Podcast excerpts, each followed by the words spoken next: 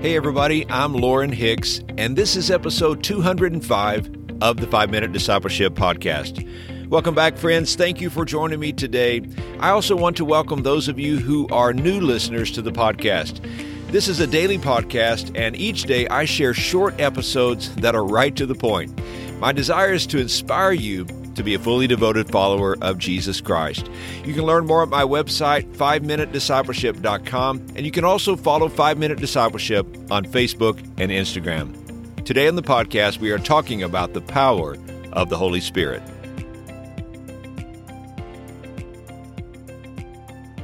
There is a story of a man who was clearing trees off of several acres of land. He was working hard chopping down trees with an axe.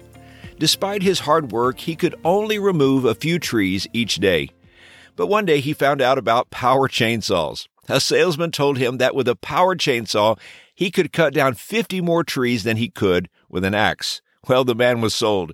He purchased the chainsaw and went home to try it out.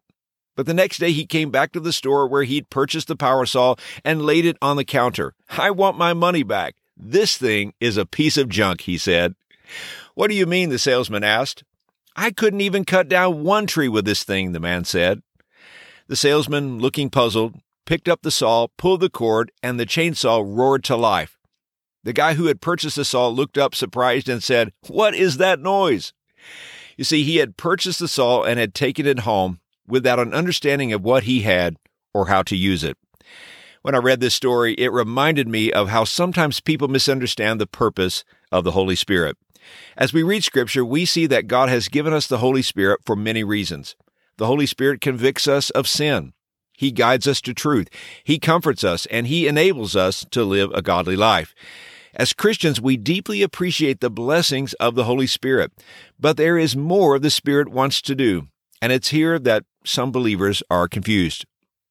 In Acts chapter 1 verse 8, Jesus told his disciples, "But you will receive power when the Holy Spirit comes on you, and you will be my witnesses in Jerusalem and in all Judea and Samaria and to the ends of the earth."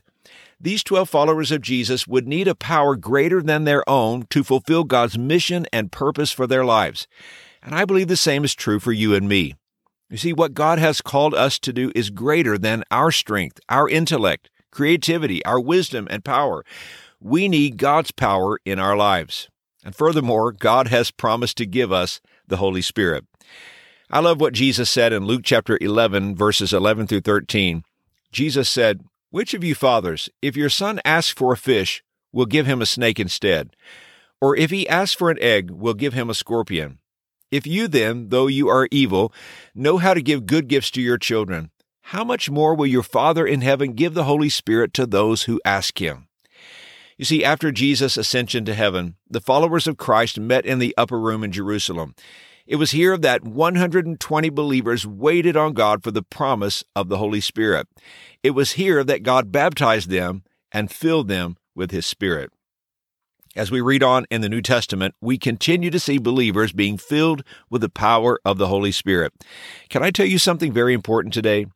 God wants to fill you with His Spirit too. He has a task for you. You have a calling. There is a designated purpose and mission for your life, but you can't do it in your own power and strength. It will require God's Spirit. See, you and I are simply tools in God's hands. We make ourselves available to Him, but He is the one who provides the power. Like the man cutting down trees, we need power. A chainsaw is a terrible tool for cutting down trees unless it has power. You and I will be ineffective in fulfilling God's purpose unless we have His power in our lives. I've often thought about the experience of the 120 in the upper room. This group of believers waited for 10 days before being filled with the Holy Spirit. We can imagine that they prayed together, worshiped together, and tarried before God in expectation of what He would do. In our fast paced world, it seems difficult for us to find time to wait upon God in prayer. But what would happen if we did? Imagine being filled with the Spirit of God and being used for God's purpose. And here's today's challenge. I believe there are many of you listening today who long for a greater experience with God. You desire to be used by God in greater ways. You hunger to be full of His presence and His power. Let me encourage you to make time to pray and seek to be full of the Holy Spirit.